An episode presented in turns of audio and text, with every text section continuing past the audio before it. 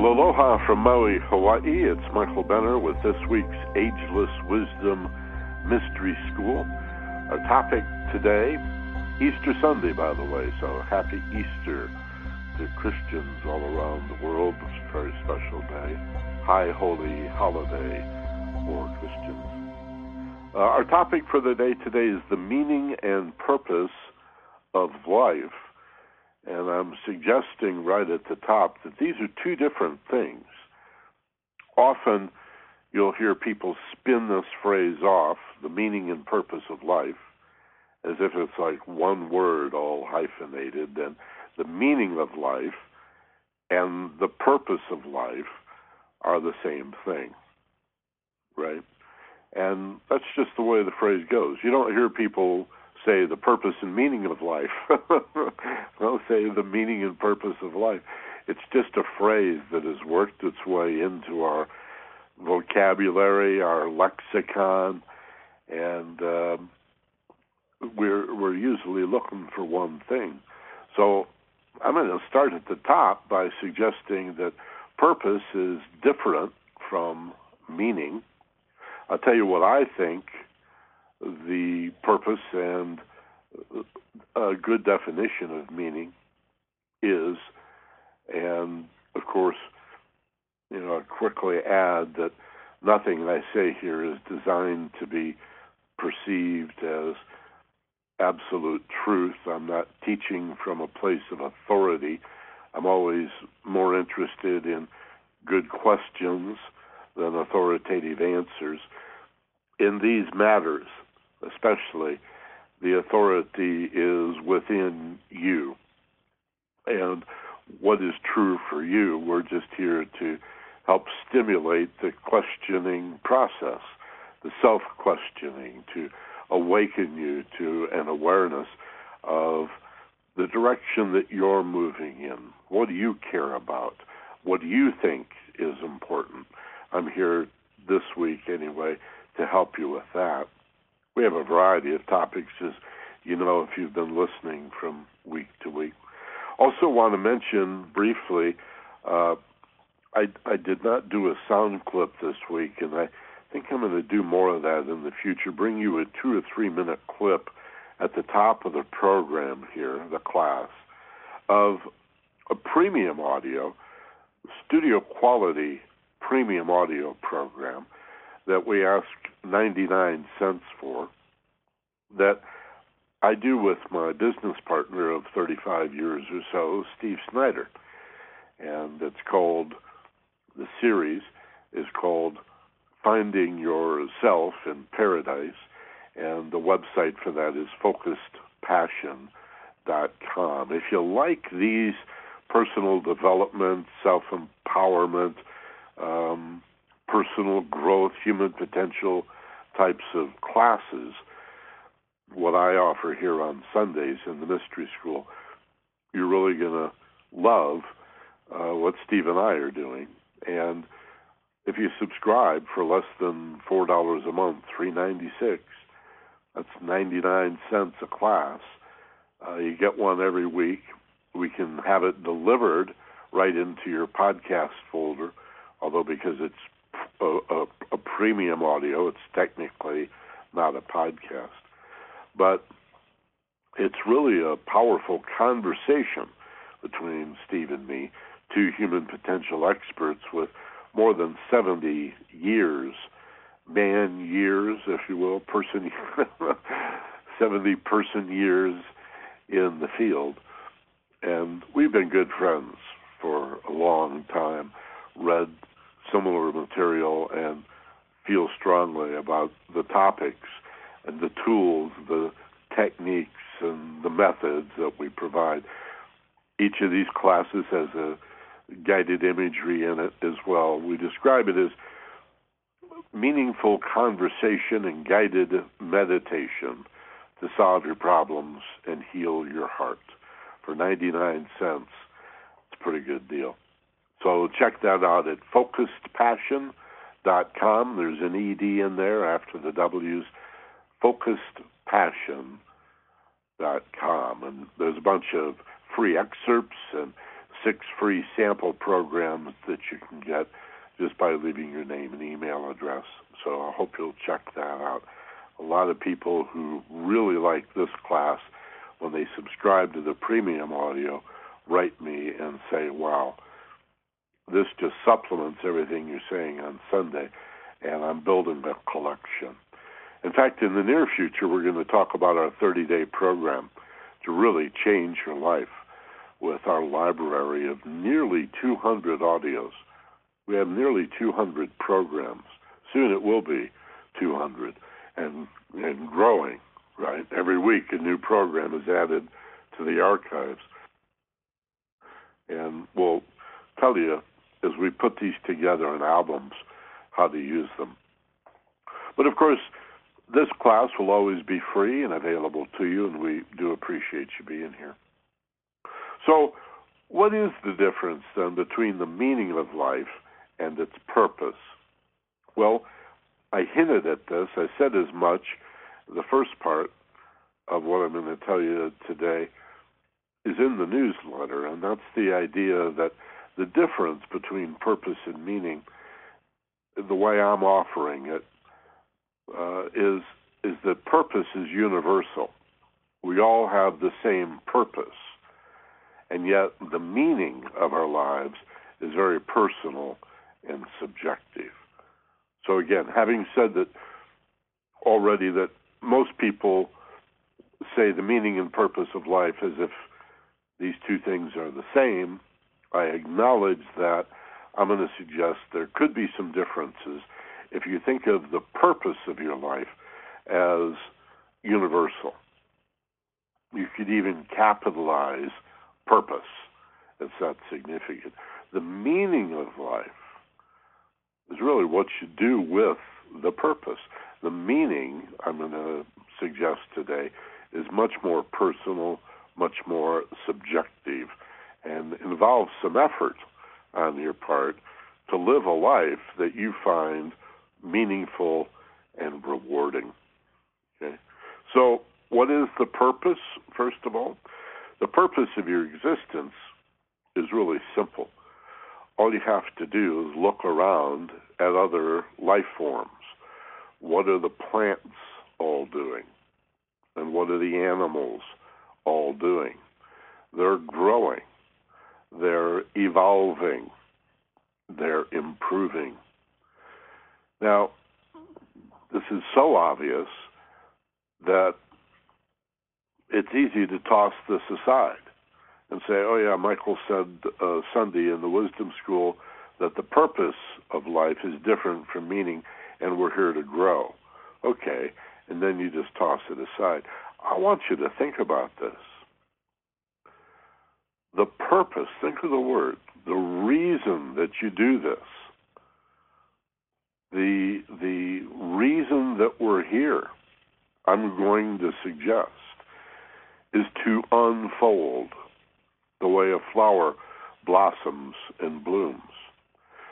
But to become self-realized, to to understand that we have a potential that is largely untapped.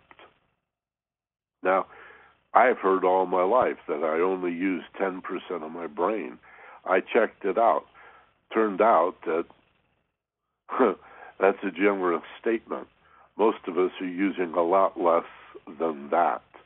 And many people, I would say the majority of the world, will grow old and die without ever really knowing what they're for, what you're here for.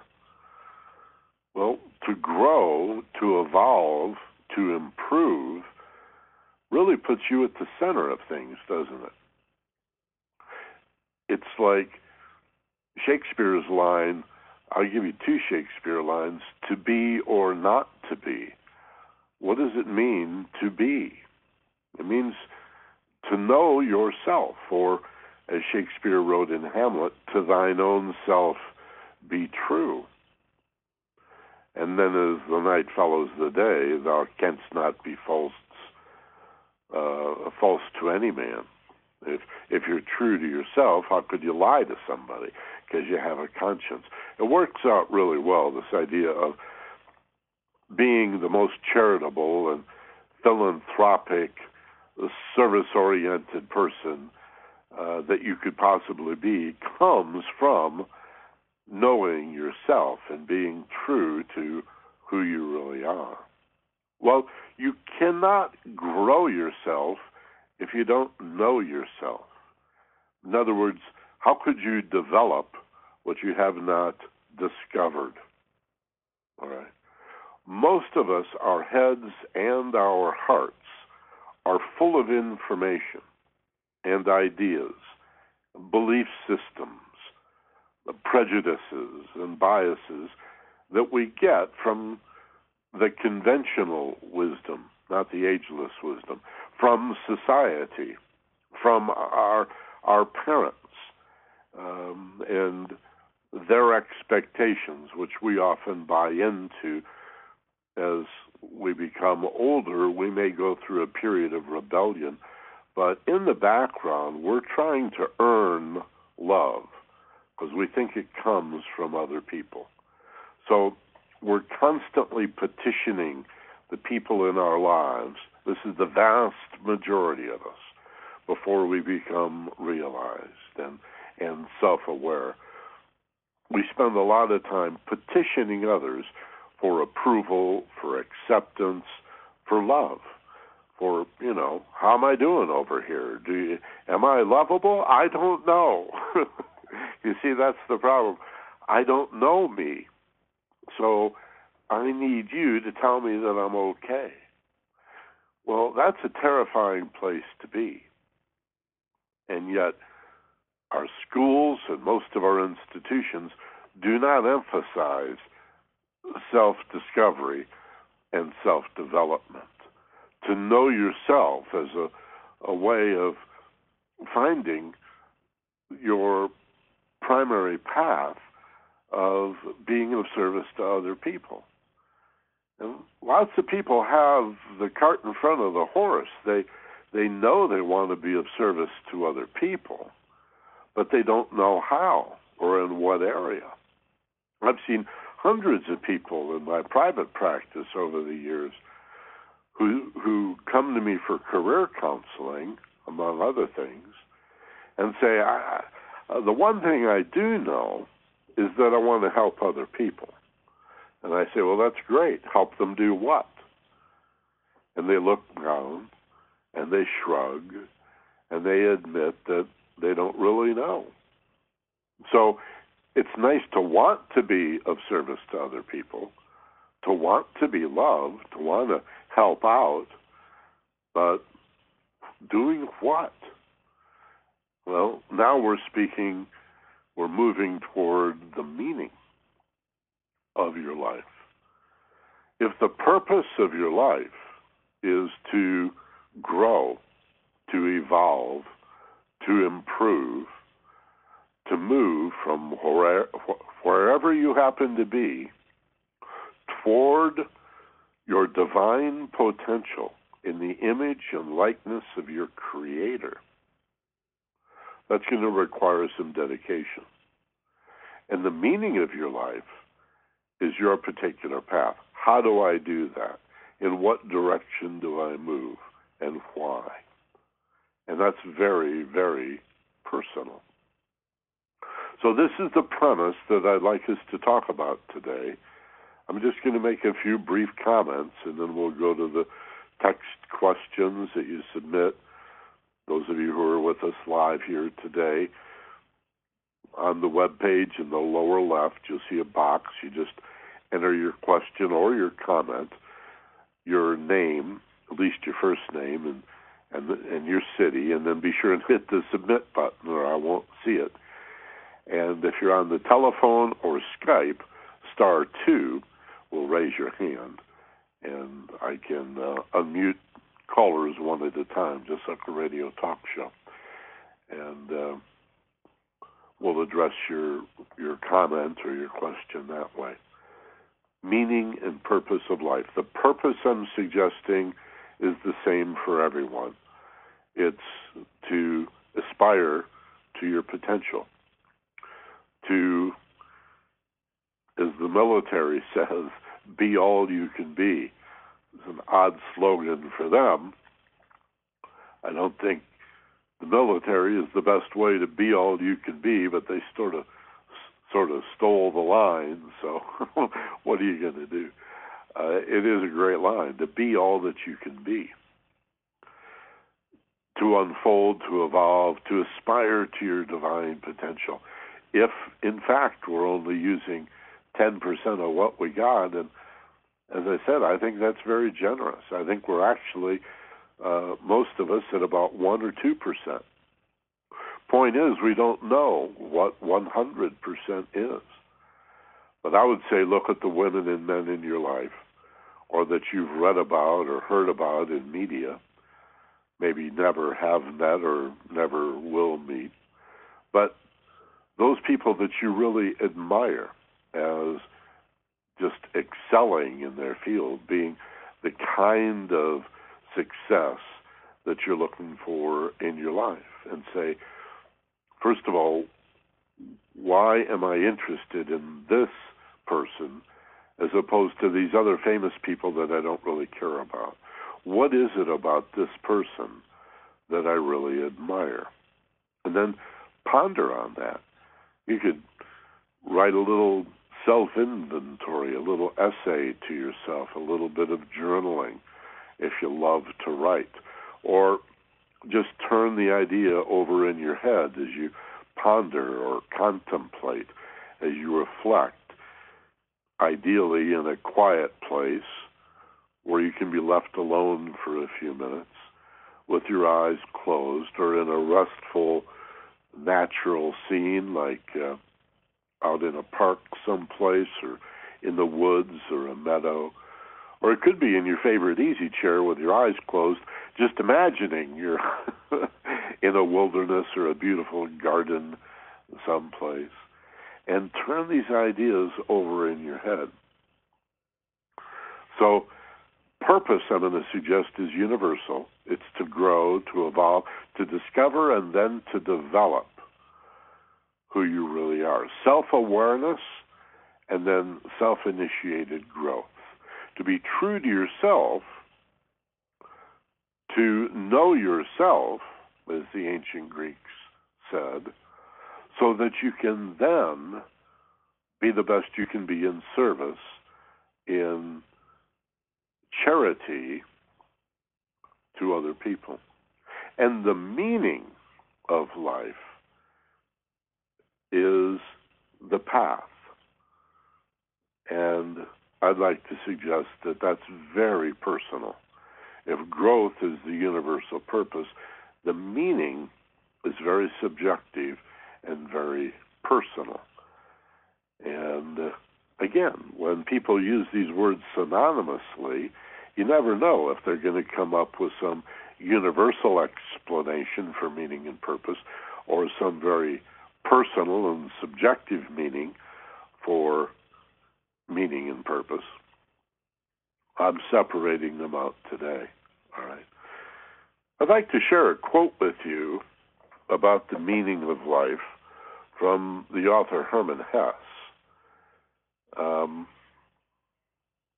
this is in a quotations book that I'm going to give away in just a couple of weeks. I'm going to start offering this for free on Facebook and Twitter and here in the Mystery School. And uh, so I want you to listen in future weeks as I get this prepared. It's more than 500 quotable, inspiring quotations that I've collected over a 25 year period.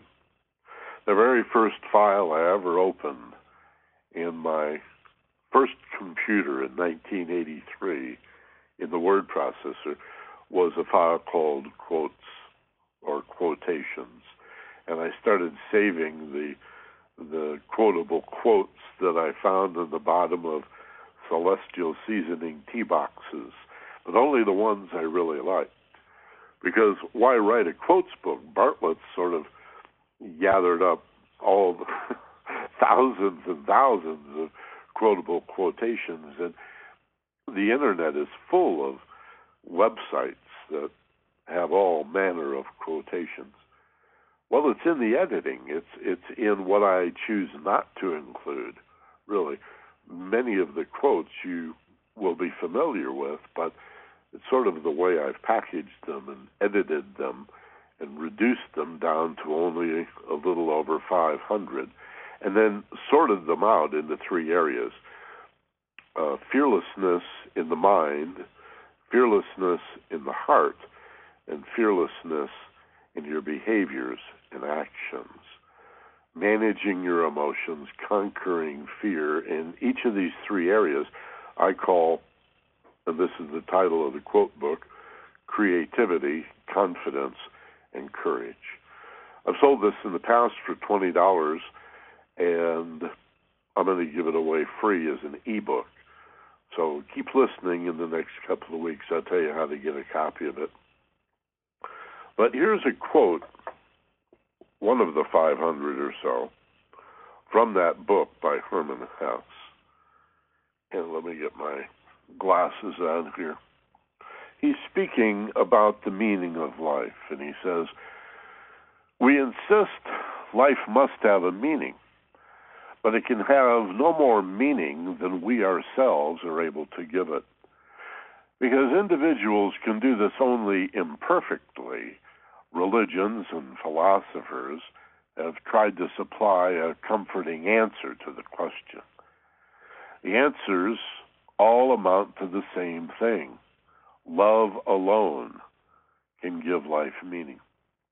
In other words, the more capable we are of loving, and of giving ourselves, the more meaning there will be in our lives.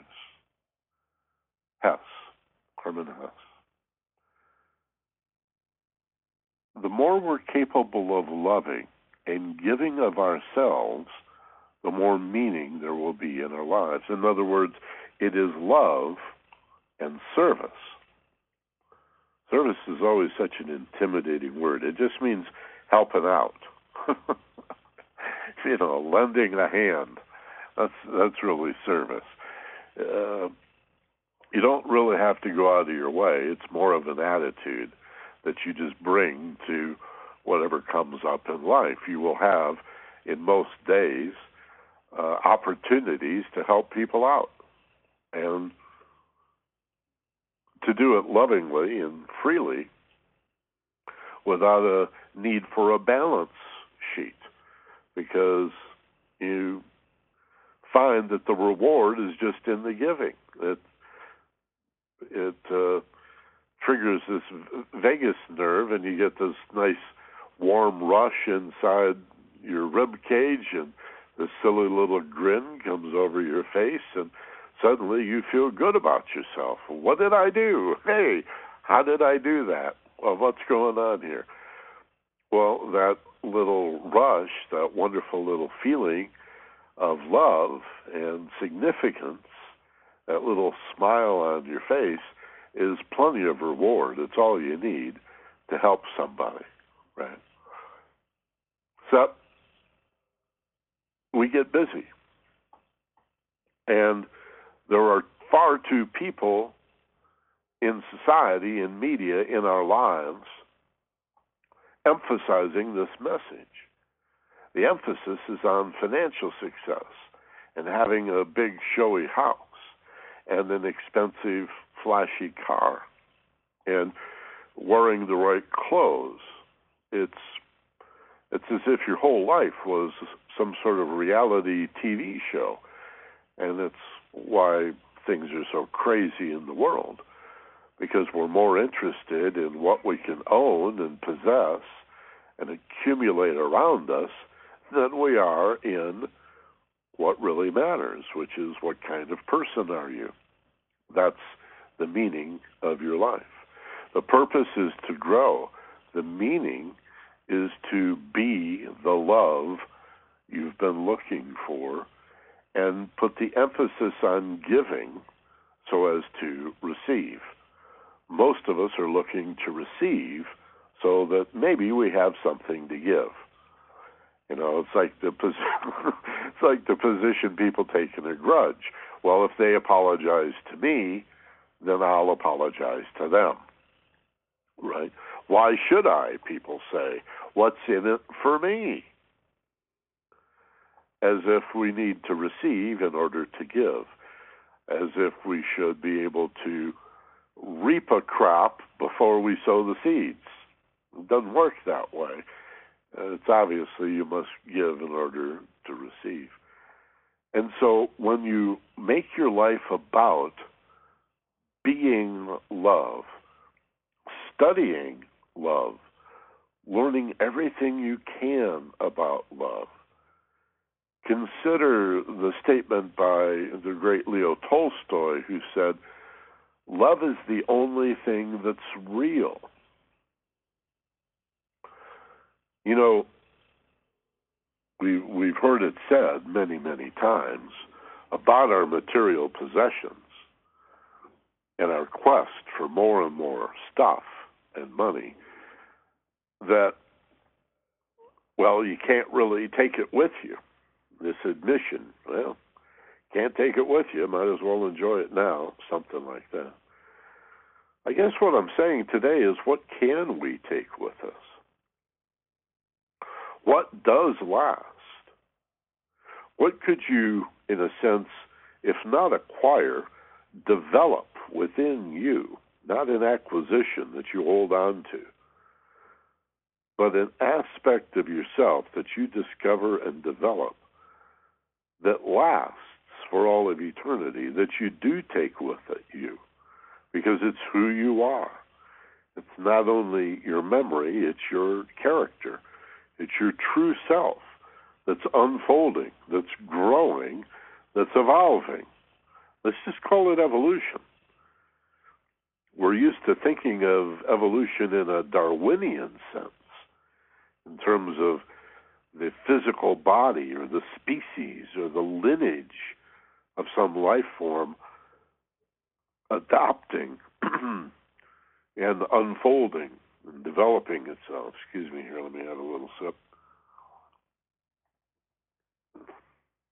Well, how about beyond the evolution of the physical body, evolution of the mind, and evolution of the heart, evolution of the spirit? Again, this is not even considered in most religion, especially in uh, Christianity, which is most popular in the West, in the United States. The idea, as practiced by most Christians, is to get saved so that you don't burn forever in the lake of fire and eternal damnation and go live in heaven with God the Father and, and Jesus and all the good people right? Just to get out of here, just to escape this place and go to your eternal reward. Rest in peace. Um, it, it's quite likely we have a much greater responsibility than to save your sorry butt.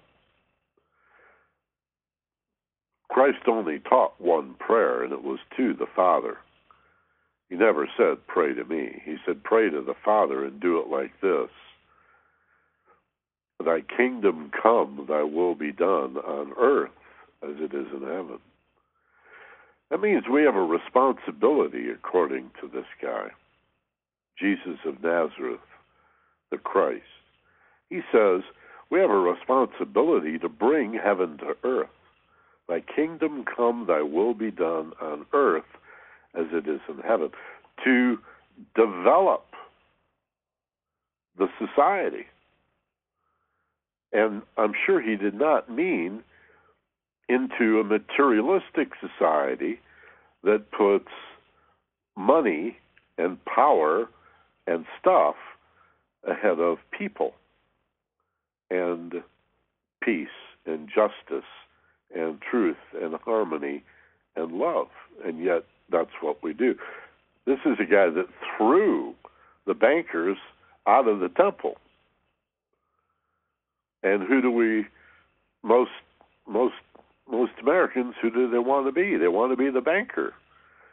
They want to win the monopoly game. They want to have houses and hotels and at least big cars, and then you'll be happy. I know enough rich people and have worked with enough very, very wealthy people to know money will not make you happy. And the things that we aspire to, that we're told constitute success, are really not going to do it for you. They're not going to fill you up. There are there are many poor people who are happy and many poor people who are miserable. And there are many rich people who are happy and many rich people who are miserable. And money and stuff has nothing to do with it. So what are we living our lives for? Again, to grow. That's the purpose, to evolve, to unfold.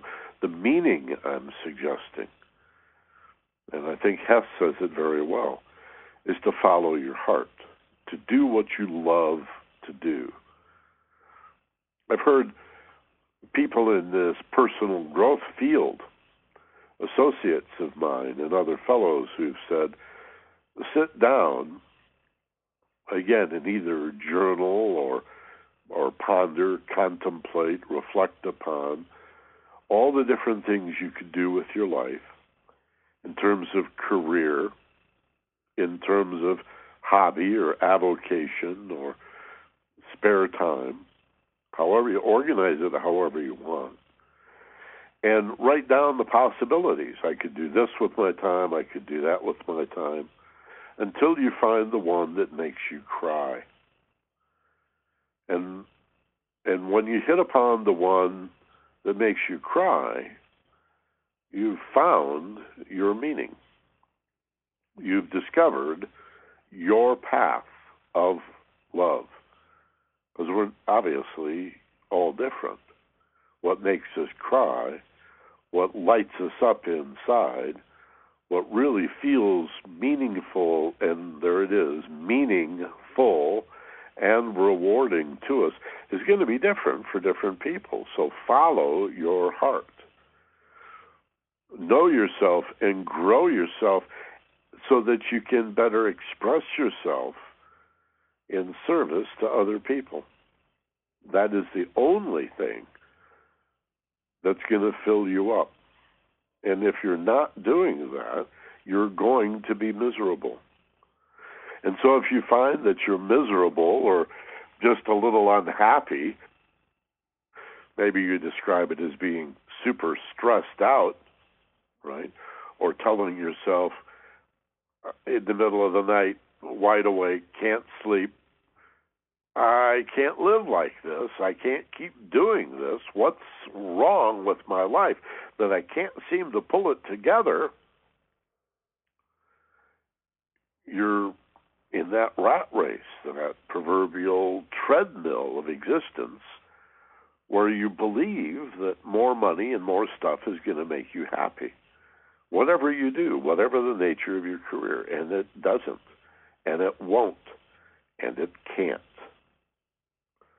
Right? Happiness is not a result anyway. Happiness is the means. It's again, the meaning of life is to follow your heart, to follow what makes you happy, rather than trying to create a success so that, or, or use the success to create a happy outcome, turn that around and use happiness to create a successful outcome. What makes you happy? What would you love to do today? Now, why are you not doing that? Okay, what are you waiting for? Go do that thing that makes you happy. Doesn't matter if it makes you money. Right? That stuff follows. That stuff sort of takes care of itself when you follow your heart. You really don't need that much, actually. Most people, especially in the West, have far more than they really need. And that's only because they think if they had just a little more, they'd be happy. Right? Why are people with billions and billions of dollars lobbying Congress to change our tax codes and to pass other laws that put the the burden of taxation on the elderly and the poor so that they can have more billions of dollars because it's not making them happy. Why do powerful people need more power? Because they're trying to be happy. They, they you know, they got their first million and they thought, well, this isn't doing it. I'm as miserable as ever. I guess I need tens of millions.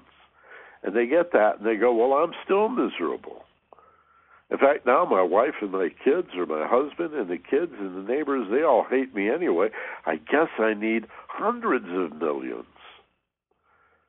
And they get there and they're even more miserable. They say, well, I, I guess I need billions of dollars. So I'm going to have to spend a lot of this money in order to develop my fortune.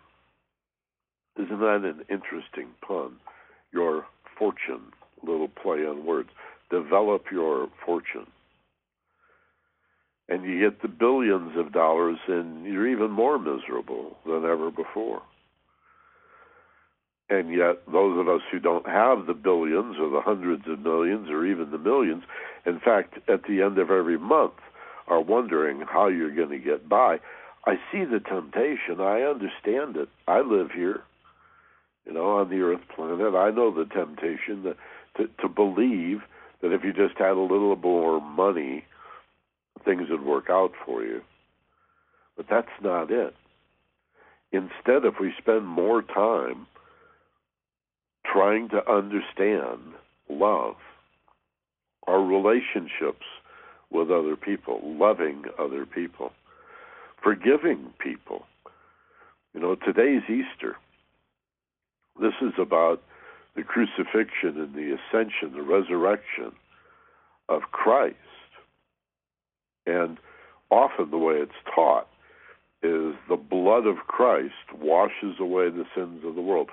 Because of Christ's death on the cross, all you have to do is appreciate what Christ did in allowing himself to be executed in this way and you get a ticket to heaven and an eternal paradise.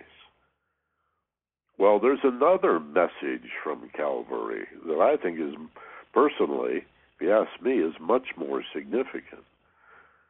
And so on this Easter Sunday, 2011, I'll suggest to Christians listening, borderline Christians or hardcore Christians, uh, that maybe the primary message of Calvary is, Father, forgive them, for they know not what they do. Could you imagine yourself being loving enough to forgive a person while they're torturing you and while they're murdering you from a compassionate place that says these people just don't understand? They don't get it. Right. That to me is the message of Calvary. Uh, it's the life of love and kindness and service and forgiveness.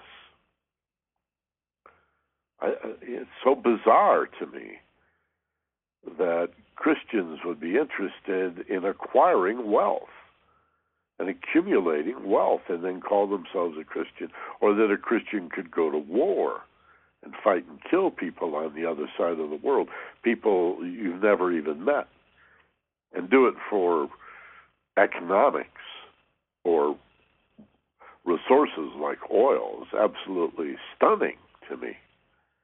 If somebody had absolutely no religious principles, you could understand it, but to call yourself a Christian and be interested in war and money, Christ didn't even own shoes wouldn't even ride a horse. So we should think about that. The church certainly isn't going to tell you that because the church is busy acquiring what? More money and more power. That's the temptation that's put in front of us in the material world. Instead, make your life about love. Follow your heart. This is where the meaning is. The purpose is to grow and evolve, to develop yourself, to aspire to spiritual greatness, to be the most loving, the kindest, the most forgiving, compassionate, the most loving person that you can be.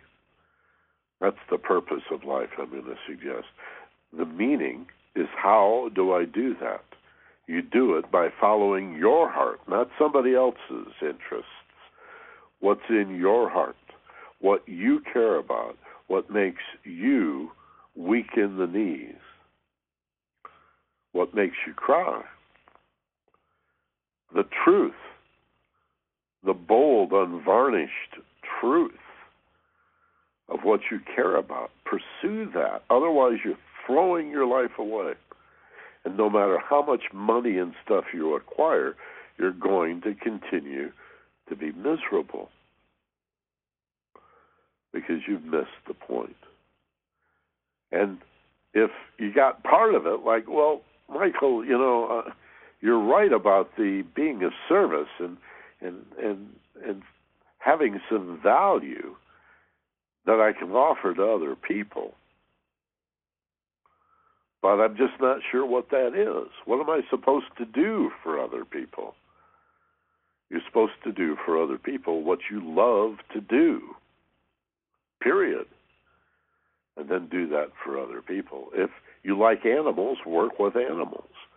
If you like to be outdoors, find a gig where you can be outdoors or create one. If you like being with a lot of other people, go be with a lot of other people. If you'd rather work alone, cloistered, then do that. But everybody at some point has to come out and interface with other people. One of the fundamental awarenesses that is dawning upon people in a very big way is the oneness of existence, that we're all connected, that there's only one of us here, that we're all part of this one thing, this universe. Not a biverse or a triverse or a quatraverse, it's a universe. it's just one universe. And if, as some scientists believe, there are multiple universes, then that's a contradiction in terms. There wouldn't be universes. It doesn't matter if there's infinite universes, there's still one thing going on here. If you could stand back or zoom out far enough to see the big picture, you'd realize it's all part of one thing. And as Tolstoy said, love is the only thing that's real. It's the only thing that matters. What is love? What does it mean? Where does it come from? How do I do it? You see, that's what you dedicate your life to. There's a lot more to love than romance and marriage and loving your kids and loving your parents. You know, how about learning to forgive? Loving people that you don't like. Loving your enemies.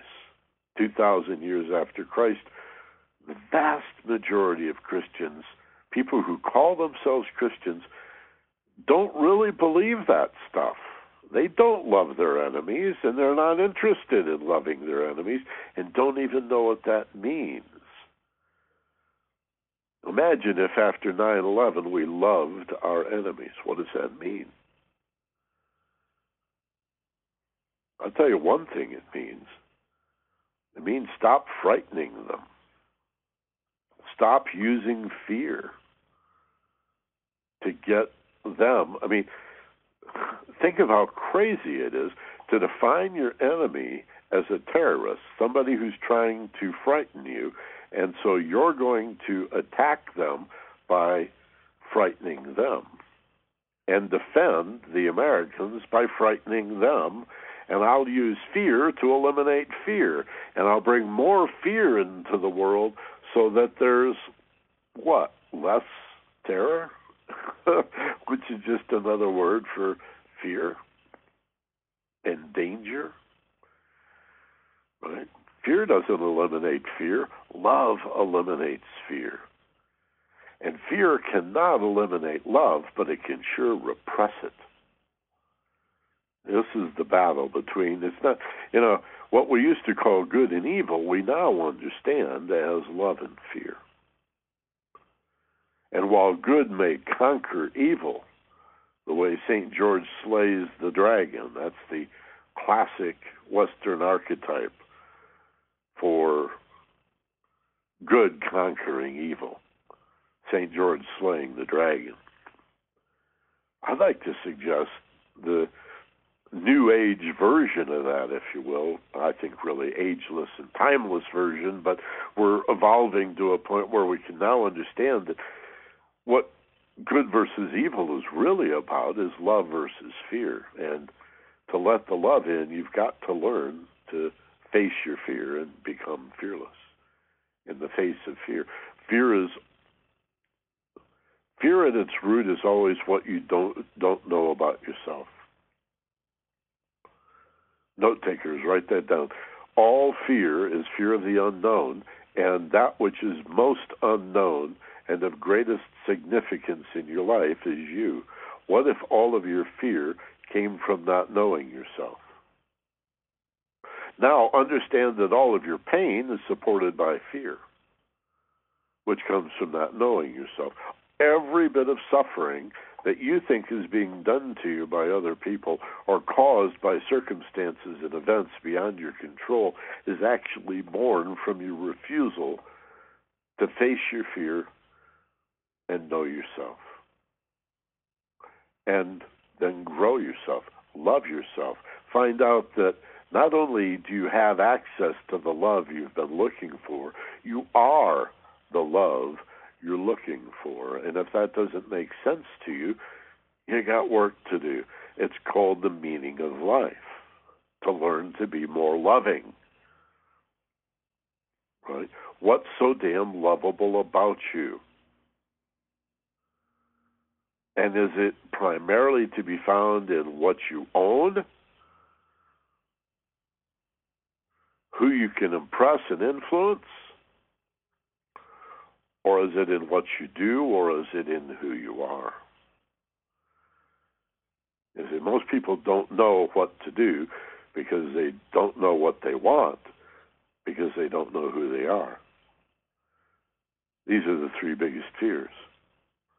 There's fears of danger and fears of not having enough time and the fear of being out of control. We've done programs here on what I call the seven root fears. But the big three are I don't know what to do. What am I supposed to do? What do you think I should do? Well, what do you want me to do about it? I don't know what to do. That's because we don't know what we want. Most of what we want is money and stuff rather than peace and harmony and love and kindness and contentment, fulfillment. So we don't know what to do because we don't know what we want, and we don't know what we want because we don't know the person doing the wanting, the self. This is why Steve and I do the series Finding Your Self in Paradise. And the paradise, the kingdom is within. Look inside your heart to find love. Right? It's not that complicated. It's just really unknown. And this is why the world's gone crazy. We we watch reality TV. I mean, just the idea of watching a reality TV show and then considering that there are script writers for reality TV. When the writers go on strike, they stop production. of reality TV. It's like life has become the Truman Show. It's this inside out, upside down, topsy turvy, jabberwocky, crazy place.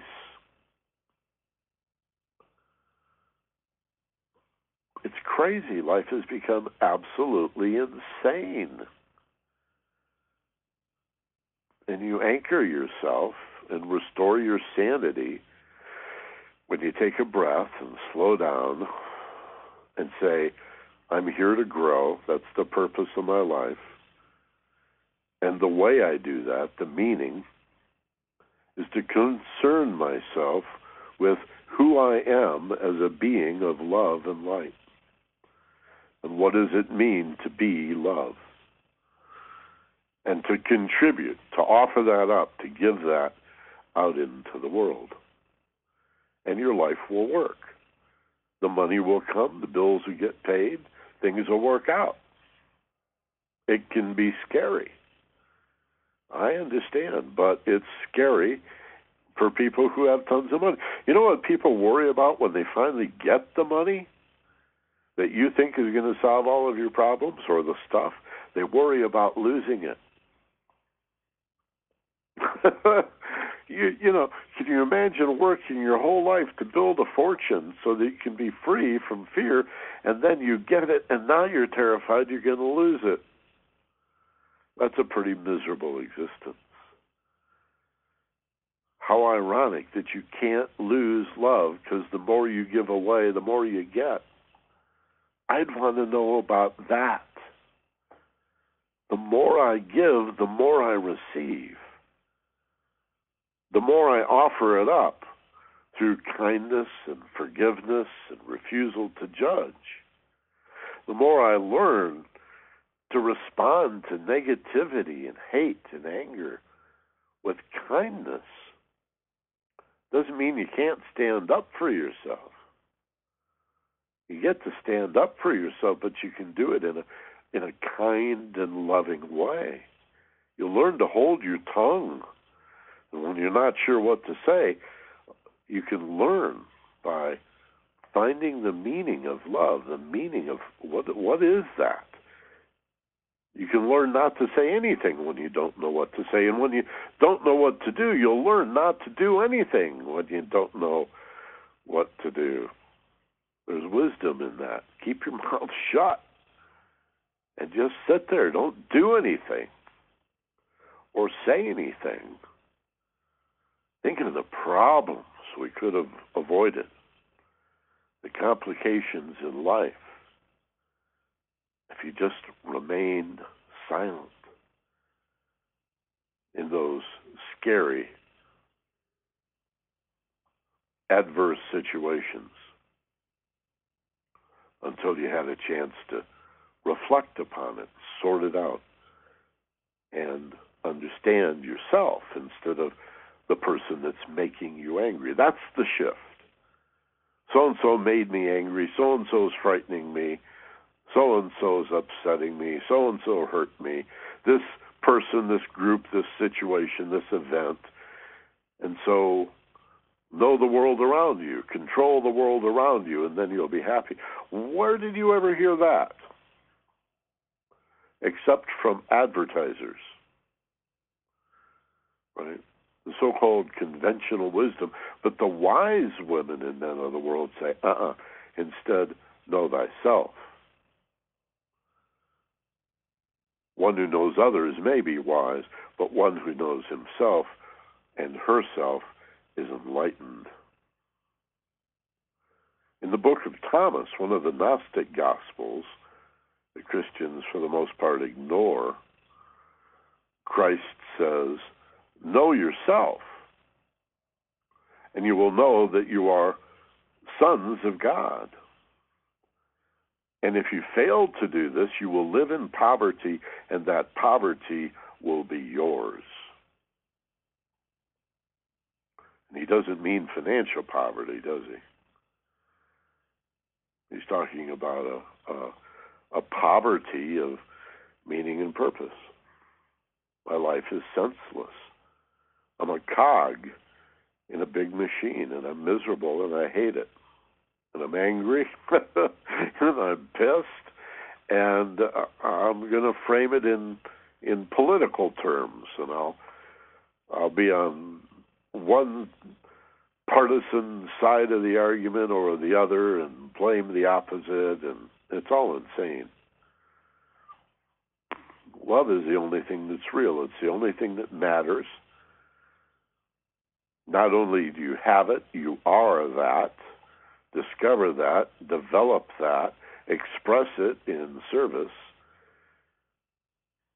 That's the meaning and purpose of life. From my point of view, okay, again, don't believe it just because I said it.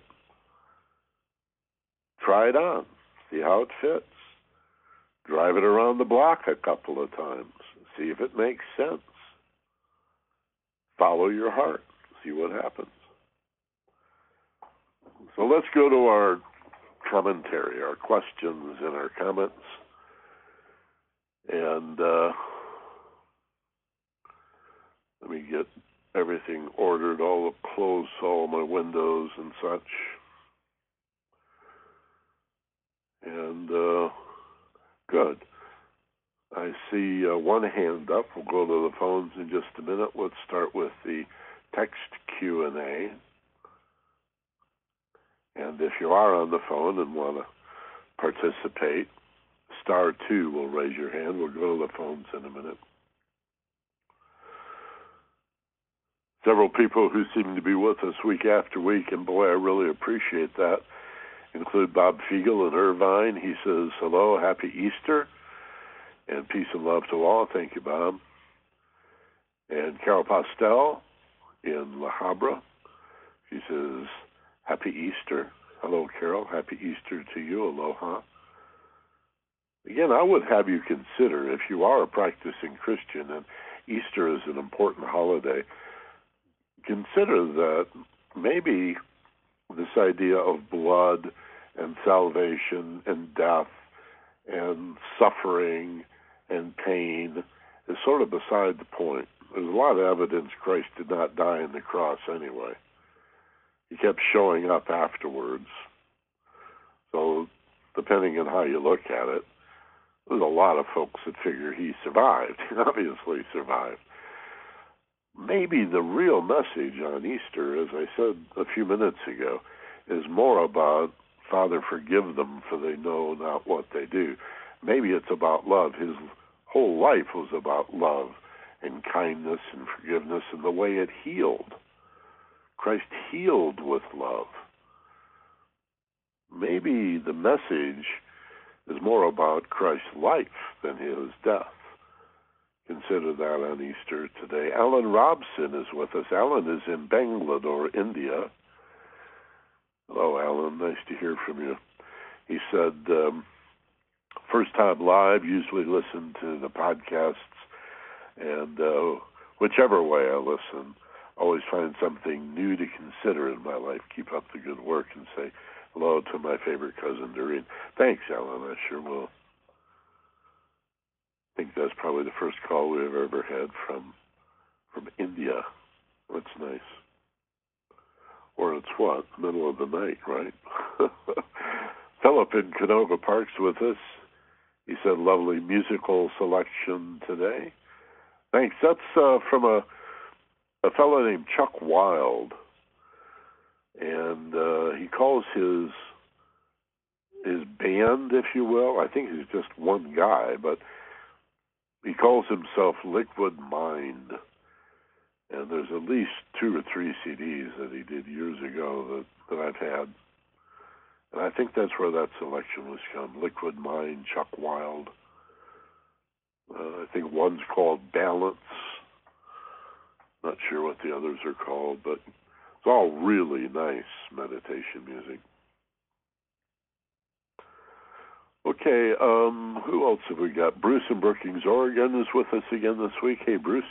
Aloha. He says Happy Easter and aloha to everyone. I hope the community on the Ning site as well also. Yeah, thank you for reminding me to mention that. Uh, I've been working a bit lately on this Ning site. It's a social net like Facebook, but it's a, primarily of interest to people like you guys who are into self awareness and personal growth, human potential, and such.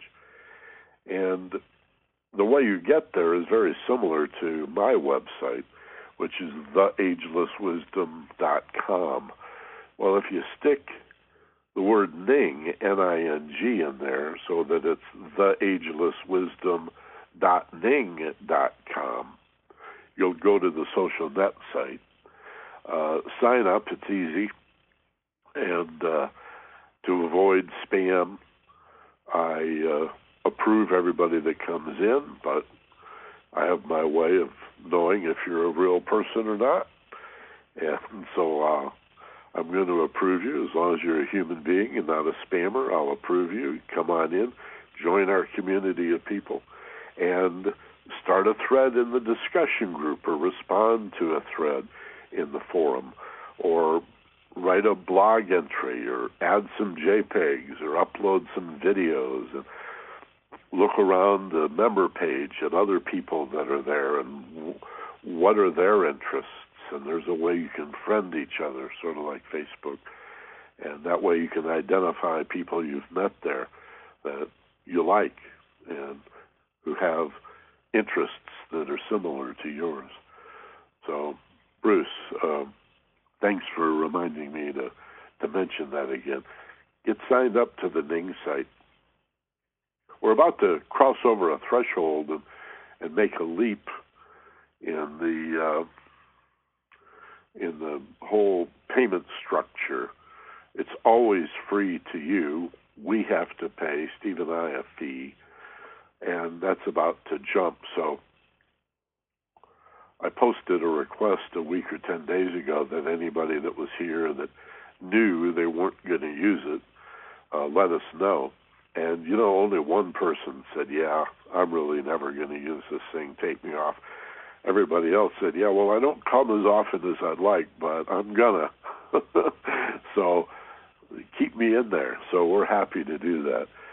Uh, I said, if you know you're going to use the site, or even if you think you might, please stay. So that was very gratifying, and it's it's cool, and it's only going to work if you guys participate most of the discussions are me just posting the topic for the next ageless wisdom class, but there's a bunch of different categories, and I encourage you guys to jump in, use that discussion format. Format. There's also a blog, as I say, and a lot of other cool things. So check it out. TheAgelessWisdom.ning, like N-I-N-G, and like Nancy dot com. TheAgelessWisdom dot Ning dot com. Thanks for the reminder, Bruce. Noreen's down the hall. She's listening and says, Happy Easter to everyone. She said, Great show today. And by the way, I highly recommend Water for Elephants, the new movie. Uh, Doreen and I went to see that yesterday at our local Maui movie theater and liked it a lot. Reese Witherspoon.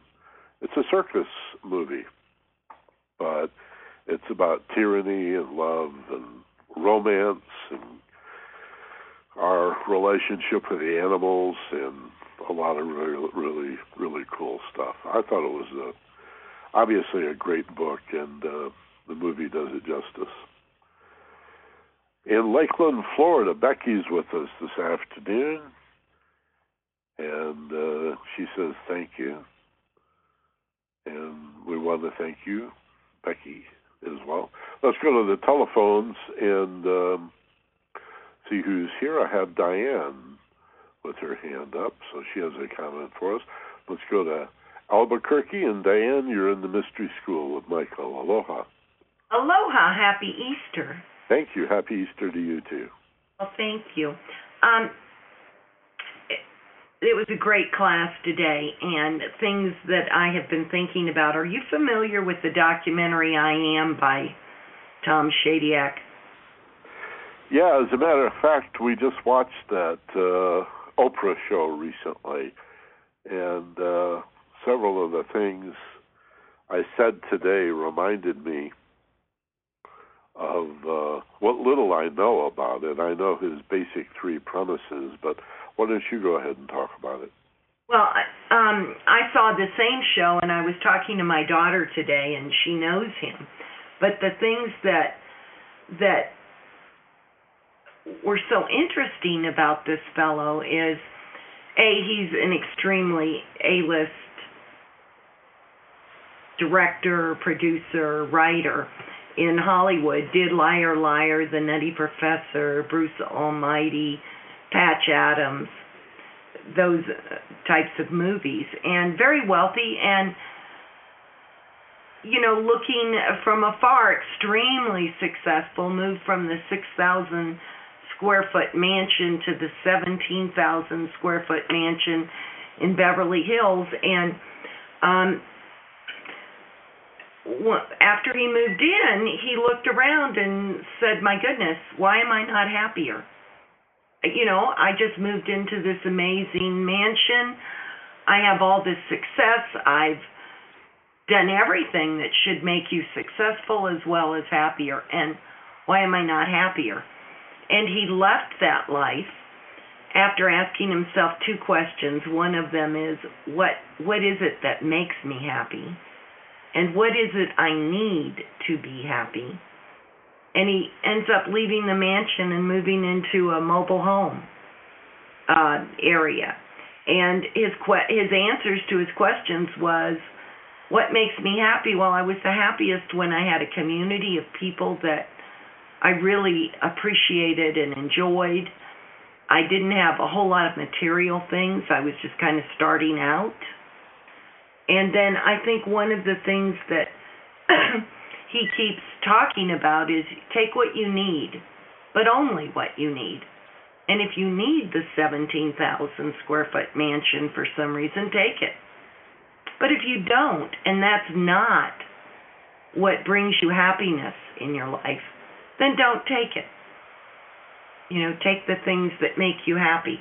He also um, was in, later was in a horrific accident and you know, kind of met his maker after that happened, thinking he might die. What is it that I want to accomplish or say while I'm still on this earth? And so I think I am is more driven towards what's wrong with the world and what can we do about it. Yeah, I'm anxious to see it. I understand it's in uh, theaters now, right? I think so, and you can you can see it on the internet also. How do you do that? Um, just go to the internet and and type in I am. and well, cool. Yeah, and you'll find it, and I think you can get it through Nef- Netflix, Fix, or however you call that. Yeah. And those might be on some of the cable things. Netflix, yeah, they have this deal if you're a member where you can get a lot of free streaming audio. Yeah. So, but you know, that's really I think where what a lot of us are are beginning well, and probably some have already been there for decades, but a lot of us that have just worked, worked, worked all our lives and been too busy to think about much else but being successful and surviving, that when we take the time, we're beginning to ask, well, what is it that actually makes me happy? And what is it that I actually need to be happy? Right. Yeah, because when you work, work, work and don't think about much else, you end up with a lot more than what you actually need to be happy.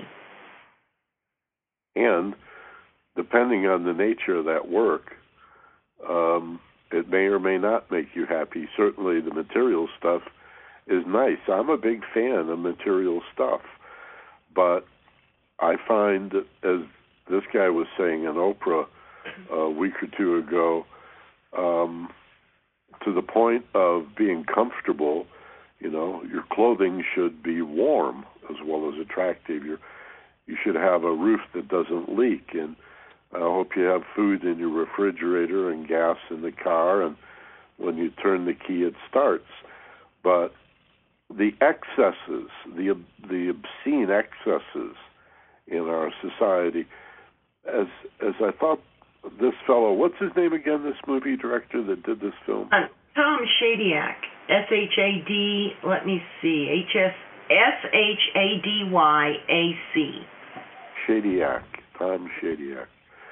As he was saying, it's the excess that confuses us when we have much more than we need. We're we're that's where we get into the rat race or the treadmill um, that everybody talks about, but it's like the weather. Few people do anything about it. They don't know how to get off that treadmill or or out of the yeah out of the rat race. When you have more than you need, you have to spend your time managing all that more. Yeah. You know, um, and that's that's part of the treadmill. So your life becomes managing what you have. Yeah. Which is crazy. Instead well, of enjoying life.